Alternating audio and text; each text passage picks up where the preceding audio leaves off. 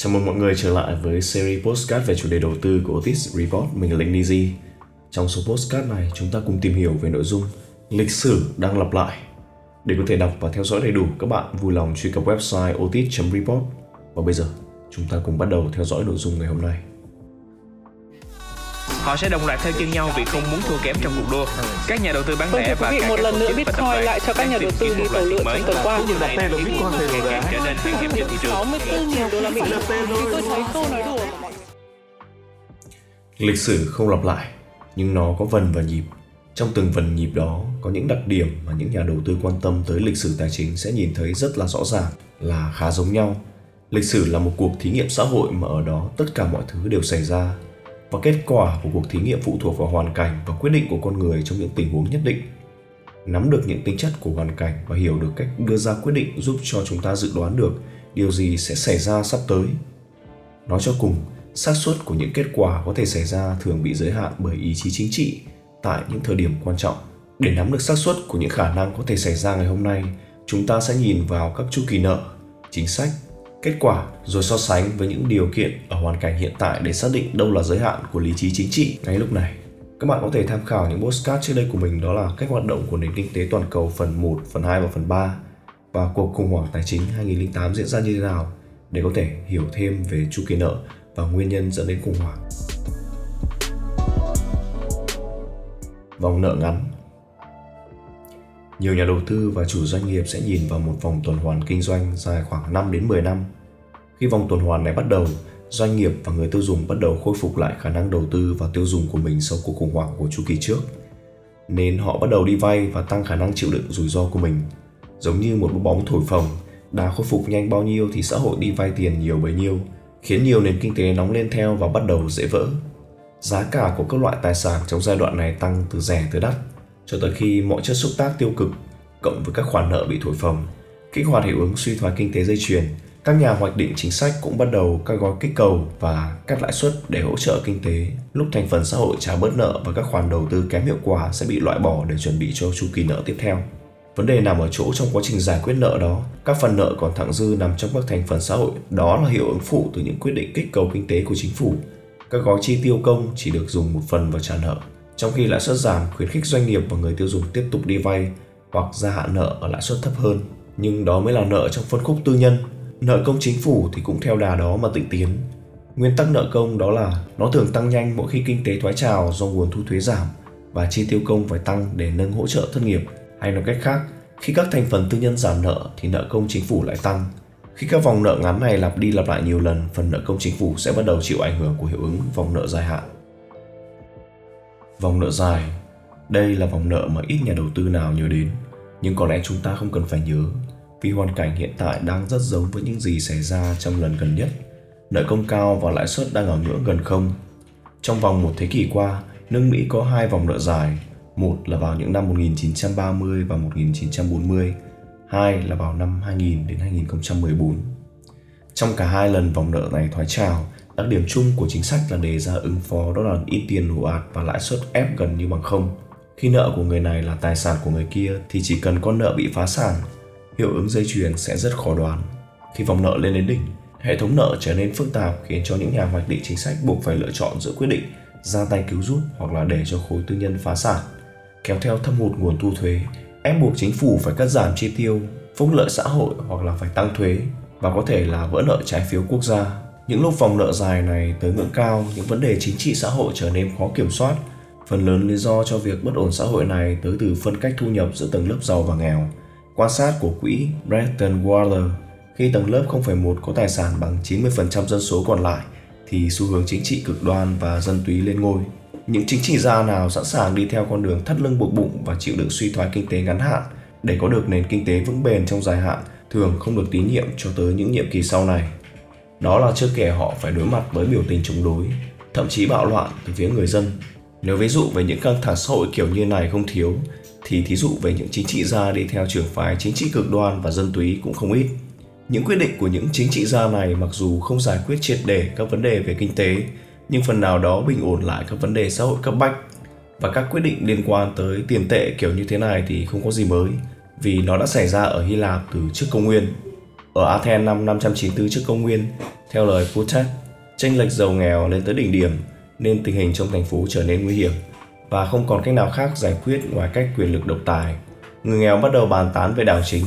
Khi thấy tài sản của mình vơi đi theo năm tháng, chính quyền rơi vào tay những tên gian dối và tòa án ban hành các sắc lệnh chống lại dân nghèo. Người giàu thì sẵn sàng bảo vệ lấy của cải của mình bằng vũ lực trong khi cảm thấy bị đe dọa bởi những tư tưởng bạo động. Sự thông thái chiến thắng khi phe trung lập bầu Solon, một thương gia thuộc tầng lớp quý tộc vào vị trí lãnh đạo. Solon phá giá đồng tiền, giảm nợ cho tất cả, xóa bỏ luật cầm tù nếu bị vỡ nợ, xóa bỏ thuế và lãi suất cho vay thế chấp, ban hành bộ luật thuế và bắt người giàu phải đóng thuế gấp 12 lần người nghèo. Và cuối cùng thì luật bảo vệ những đứa con của những chiến binh Hy Lạp đã hy sinh vì Athens. Người giàu phản đối kịch liệt chính sách này vì họ cho rằng đây là hành động chiếm dụng tài sản trắng trợn. Người nghèo thì than phiền rằng Solon không chia đất cho họ, nhưng cả thế hệ Hy Lạp bấy giờ đều phải đồng ý rằng những chính sách của Solon đã cứu Athens khỏi cuộc cách mạng đảo chính. Chỉ cần chúng ta thay cái tên Solon bằng tên của một chính quyền bất kỳ nào trên thế giới đang phải đối mặt với món nợ và bất ổn chính trị ở thời điểm hiện tại, thì cách giải quyết vấn đề sẽ giống như là những gì diễn ra ở Athens. Đây chính là đặc điểm của sự thoái trào trong vòng nợ dài. Nếu một thập kỷ nợ trên GDP của Mỹ có chỉ ra điều gì, thì đó là tất cả những điều gì sắp xảy ra đã xảy ra. Nước Mỹ cũng từng chi tiêu công ồ ạt những năm 1940 và giữ lãi suất cố định sau khi đồng USD bị phá giá trước đó. Hiện tại, Mỹ đang làm hai trong ba số điều họ từng làm trước đó. Câu hỏi đặt ra lúc này là đã đến lúc để những quyết định còn lại xảy ra hay chưa? Câu trả lời nằm ở những lý thuyết kinh tế đơn giản mà tinh tế. Hiện tại, vấn đề kinh tế xã hội thường bắt đầu với quy luật cung cầu. Khi đồng tiền di chuyển trong xã hội, nó sẽ tự điều chỉnh cho những thành phần kinh tế nào thỏa mãn được nhu cầu nhất định của một bộ phận dân số. Để tạo được ra nhu cầu, trước hết dân số của một quốc gia phải có tiềm năng tiêu dùng và thường chỉ những quốc gia có dân số trẻ mới được xếp vào hàng các thị trường tiềm năng. Điều ngược lại cũng hoàn toàn đúng khi dân số của một quốc gia bắt đầu đạt độ chín và đi vào thoái trào khi số người già và cận tuổi nghỉ hưu chiếm đa số theo thống kê của World Bank, dân số và độ tuổi lao động của các nước sẽ giảm sâu kể từ năm 2015. Khi dân số trẻ thì GDP của quốc gia đó sẽ có thể giảm theo vì phương trình GDP bằng tiêu dùng cộng đầu tư cộng tiêu dùng chính phủ cộng với cả xuất khẩu trừ đi nhập khẩu.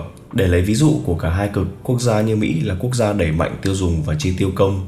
Khi nước này buộc phải nhập siêu vì xuất khẩu USD, ngược lại, quốc gia như Nhật Bản thì tiêu dùng không cao nhưng được bù đắp bởi chi tiêu công và khả năng xuất khẩu mạnh. Trong cả hai ví dụ trên, chúng ta bỏ qua yếu tố đầu tư vì Mỹ là nước được đầu tư nhiều bởi khối nước ngoài khi trái phiếu Mỹ được coi là tài sản dự trữ. Còn Nhật Bản thì có những khoản đầu tư nước ngoài rất lớn. Economica đã chỉ ra điểm chung giữa các quốc gia kiểu như Mỹ và Nhật Bản. Đó là chính quyền những nước này buộc phải đẩy mạnh chi tiêu công để bù vào những gì mất đi từ thâm hụt tiêu dùng bởi dân số già khi thống kê sinh sản chững lại hoặc là thậm chí giảm dần. Trong đó, Mỹ sẵn sàng in tiền và đẩy hết nợ lên bảng cân đối tài chính của FED khi mà tổng tiêu dùng GDP của nước này chững lại hoàn toàn, cùng với sự thoái trào của độ tuổi lao động. Mặc cho FED không công nhận rằng chính sách quốc gia tăng nợ để hỗ trợ nền kinh tế của mình ảnh hưởng tới giá cả tài sản, thì thị trường tài chính ở Mỹ vẫn đạt ngưỡng cao chưa từng thấy, làm nhiều nhà đầu tư không khỏi lo lắng. Nhật Bản cũng không hơn là mấy khi quốc gia này còn đi thêm một bước nữa là sẵn sàng đẩy nợ quốc gia vào thị trường chứng khoán và để giá trị Nikkei lên ngưỡng cao để tăng dòng tiền và quỹ đầu tư hưu trí, qua đó tăng tiêu dùng. Ngân hàng Nhật Bản thậm chí còn không giấu giếm ý định thổi phồng bong bóng tài chính của mình. Các khu vực còn lại sẽ dao động trong ngưỡng của Mỹ và Nhật, nhưng kết quả chung trong một thập kỷ vừa qua là không khả quan, đơn giản là vì ít quốc gia nào thành công trong khả năng gia tăng nguồn cung tiền của mình. Mặc dù dòng tiền cơ bản được đẩy lên rất cao và lạm phát cũng theo đó mà không tăng, nếu ai đó nhìn vào số liệu thống kê tỷ lệ cho vay trên tiền gửi của những ngân hàng ở những khu vực này, thì tất cả sẽ chỉ ra rằng tốc độ cho vay không hề cao dẫn đến nguồn cung tiền cũng gặp khó khăn với dòng tiền cơ bản. Khi lý do đưa ra là dòng tiền bị mắc kẹt trong hệ thống lưu trữ ở các ngân hàng trung ương là không có gì mới. Có một điểm nữa là nhiều nhà phân tích về nợ cũng chỉ ra rằng từ trước khi những chính sách tăng dòng tiền kém hiệu quả này được thực thi, thì khối nợ càng lớn thì khả năng tái đầu tư càng kém. Khi khả năng tái đầu tư nợ càng kém thì tốc độ tăng trưởng GDP cũng sẽ giảm theo, ép lãi suất giảm. Đó là lý do vì sao quỹ Housington Investment Manager đổ hết tiền vào trái phiếu chính phủ Mỹ và có 40 năm thành công do cái nhìn đúng đắn mà đơn giản là một cách nhìn tinh tế của mình. Khi đối phó với đại dịch Covid, chính phủ Mỹ đã phải huy động chính sách chi tiêu công lớn để đối phó với dịch và cứu vãn nền kinh tế vốn đã gặp nhiều khó khăn và vấn đề. Ngoài vấn đề về nợ nói trên, có một tiền lệ với các nước có tỷ số nợ trên GDP vượt quá 130% thì trong vòng từ 1 đến 10 năm, chính phủ các quốc gia này sẽ vỡ nợ. Vậy liệu chính phủ Mỹ sẽ là nước đầu tiên phá vỡ tiền lệ này khi phải đối mặt với dân số già và kỷ lục nợ? Thực tế thì Mỹ sẽ không bao giờ vỡ nợ và những gì sắp xảy ra đã xảy ra. Lịch sử đang lặp lại. Chúng ta thường nhìn thấy tất cả những gì đang diễn ra khi nhìn vào các sàn chứng khoán hiện tại đang ở ngưỡng đắt hoặc thậm chí là giá nhà đất rất nóng ở Mỹ. Các nhà phân tích thường so sánh thời điểm này với những năm có suy thoái như 2000 hay là 2008.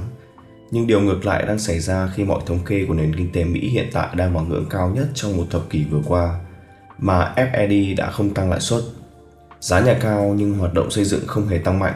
Trần nợ công của Mỹ cũng theo GDP mà tăng theo không ngừng.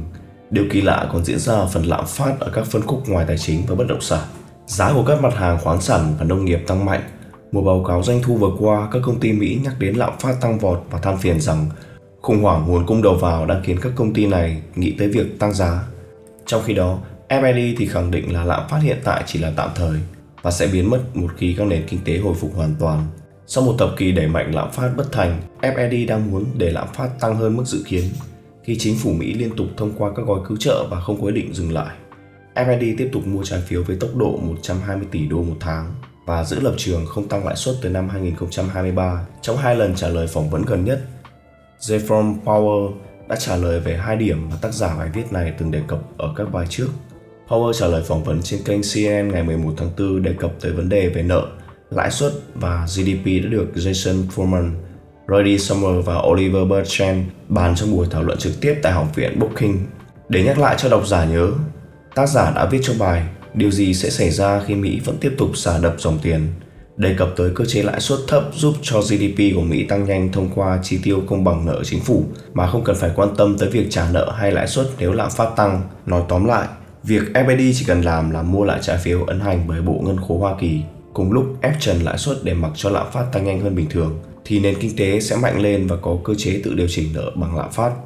Lý do mà FID phải tự mua lại trái phiếu đó là vì khối nước ngoài hiện tại không còn mặn mà với trái phiếu Mỹ nữa. Gần 4 thập kỷ của hệ thống petrodollar đã bắt đầu đi tới hồi kết khi thời gian vừa qua, Trung Quốc ký quyết định giao dịch dầu với Iran bằng nhân dân tệ và đổ tiền vào mua cổ phần công ty dầu Saudi Aramco của Saudi Arab. Sự thoái trào của hệ thống petrodollar đồng nghĩa với việc trái phiếu Mỹ không còn là tài sản dự trữ hấp dẫn, vì tất cả đều biết chính phủ Mỹ đang đi theo con đường lạm phát một cách không thể rõ ràng hơn nữa. Lần trả lời phỏng vấn gần nhất của James Power về quyết định lãi suất của FED vào ngày 28 tháng 4, Power bác bỏ việc mua nợ thế chấp ở tốc độ 40 tỷ đô một tháng không phải là để hỗ trợ thị trường nhà đất ở Mỹ vốn đang rất là nóng, mà là để hỗ trợ thị trường trái phiếu. Nói tóm lại, Power đang nói đến chính sách cố định lãi suất và Mỹ đã sẵn sàng hy sinh thị trường trái phiếu để đổi lấy sự tăng trưởng kinh tế. Vậy thì việc Nga chuyển sang hẳn dự trữ vàng và Trung Quốc thông báo mở cửa nhập khẩu vàng là điều ngẫu nhiên. Vậy nếu chúng ta nhìn mọi thứ qua lăng kính như sau, Mỹ nợ trên GDP 130%, thâm hụt ngân sách và nhập siêu đạt kỷ lục, Nhà Trắng Mỹ tiếp tục muốn kích cầu với số tiền nghìn tỷ, khối nước ngoài không muốn mua trái phiếu, dầu bắt đầu giao dịch bằng nhân dân tệ, bất ổn chính trị leo thang và căng thẳng ngoại giao thì chúng ta sẽ cảm thấy bất ngờ. Với việc FED mua 120 tỷ trái phiếu mỗi tháng, FED không tăng lãi suất từ năm 2023 và để mặc cho lạm phát tràn ra. Đây là cái khác biệt so với những lần trước, FED đối phó với lạm phát bằng cách in thêm tiền. Và đó là toàn bộ nội dung postcard của chúng tôi ngày hôm nay. Xin chào và hẹn gặp lại tất cả quý vị và các bạn trong những số postcard tiếp theo của Otis Report.